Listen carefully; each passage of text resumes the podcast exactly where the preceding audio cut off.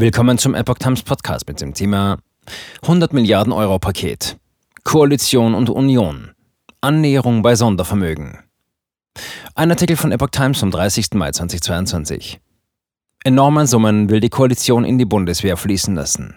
Bereits bis zur Sommerpause sollen die gesetzlichen Grundlagen gelegt sein und der Weg für Rüstungsaufträge in großem Stil frei werden. In ihren Verhandlungen über ein 100 Milliarden Euro Sondervermögen für die Bundeswehr haben sich Koalition und Union angenähert. Damit rücken Waffenbestellungen bei der Rüstungsindustrie in großem Stil näher. Nach zwei zunächst ergebnislosen Verhandlungsterminen kamen Vertreterinnen und Vertreter von CDU, CSU und der Ampelkoalition am Sonntagabend erneut zusammen, um über die gesetzlichen Grundlagen dafür zu beraten. Eine Einigung noch am Abend war möglich, wie die deutsche Presseagentur aus Verhandlungskreisen erfuhr.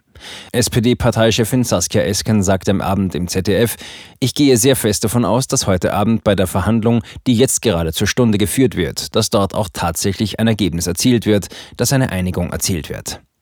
Bundeskanzler Olaf Scholz hatte als Reaktion auf Russlands Einmarsch in die Ukraine am 27. Februar im Bundestag eine massive Aufrüstung angekündigt. Der Haushalt werde einmalig mit einem Sondervermögen in Höhe von 100 Milliarden Euro für Investitionen in Rüstungsvorhaben ausgestattet. Jahr für Jahr werde mehr als 2% des Bruttoinlandsprodukts in die Verteidigung investiert. Weil das Sondervermögen im Grundgesetz verankert werden soll, ist eine Zweidrittelmehrheit in Bundestag und Bundesrat erforderlich. Deshalb ist die Koalition auf Stimmen der Opposition angewiesen. Signale der Annäherung. Scholz sagte am Sonntag bei einem Gespräch mit Bürgerinnen und Bürgern in seinem Wahlkreis Potsdam, ich hoffe jetzt, dass wir die Verständigung mit der Union in dieser Frage hinkriegen und dass wir damit auch die Finanzierung ermöglichen können. Das Sondervermögen brauche es für eine starke Bundeswehr. Es ist notwendig, damit niemand es wagt, uns oder andere Verbündete anzugreifen, sagte er. Wer einmal einen Vertrag gebrochen hat, kommt natürlich öfter mal auf die Idee, muss man befürchten, sagte Scholz mit Blick auf den russischen Angriffskrieg in der Ukraine.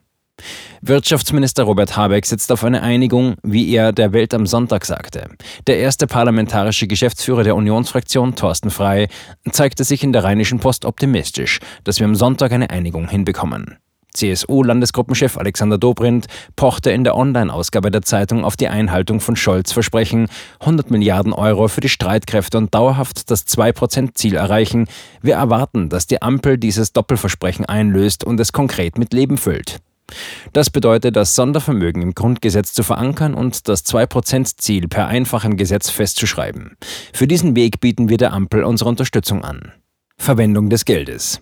Dies war bis zuletzt wohl der Hauptstreitpunkt. Die Union wollte klargestellt wissen, dass das Sondervermögen ausschließlich für die Bundeswehr verwendet wird. Eine bisher geplante Formulierung zur Stärkung der Bündnis- und Verteidigungsfähigkeit war ihr zu unspezifisch. Habeck sagte, in meinen Augen ist diese Debatte um das Geld leicht zu lösen.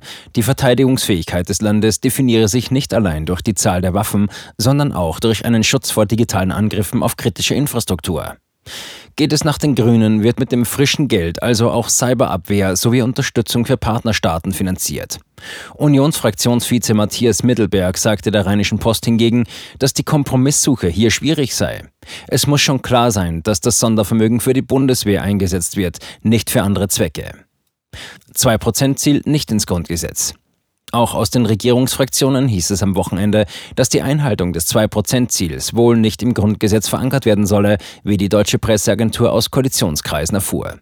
Der Hauptgrund sei, dass das Bruttoinlandsprodukt bei der Haushaltsfestsetzung noch gar nicht bekannt sei und eine Verletzung des Grundgesetzes vermieden werden solle. Das Statistische Bundesamt teilt das Ergebnis von Berechnungen zum BIP rund 15 Tage nach Ablauf eines Jahres mit. Gleichwohl kündigte SPD-Chefin Esken in der Frankfurter Allgemeinen Sonntagszeitung an, wir werden das 2%-Ziel nicht in jedem Jahr gleichermaßen erreichen.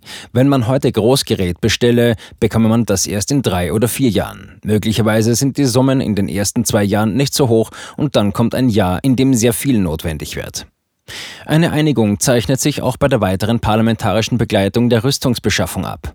Dies solle in einem Unterausschuss des Haushaltsausschusses geschehen, hieß es in den Kreisen weiter.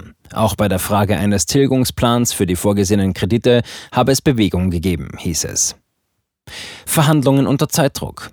Der verteidigungspolitische Sprecher der FDP-Fraktion, Alexander Müller, sagte der DPA, das Sondervermögen muss vor der Sommerpause ins Grundgesetz, weil wir sonst viel Zeit verlieren. Bevor die Industrie neues Personal einstelle und Material und Vorprodukte bestelle, wolle sie die Sicherheit haben, dass die Gelder auch gesetzlich abgesichert seien. Die nötigen Schiffe, Fahrzeuge und Schutzwesten liegen ja nicht im Schaufenster, sondern müssen neu produziert werden. Der grünen Politiker Anton Hofreiter sagte der Rheinischen Post, der Erwartungsdruck der Verbündeten sei in vielen Bereichen groß. SPD-Fraktionschef Rolf Mützenich verwies auf die Frage, bis wann eine Einigung stehen müsse, auf die diese Woche geplante Verabschiedung des Haushalts. Da bietet es sich an, auch das Sondervermögen zu beschließen, sagte er der Passauer Neuen Presse. Ob die Gespräche am Abend einen Durchbruch bringen würden oder danach noch einmal weiter verhandelt wird, war vorher offen. Eine Informierung der Öffentlichkeit am Abend war zunächst nicht geplant.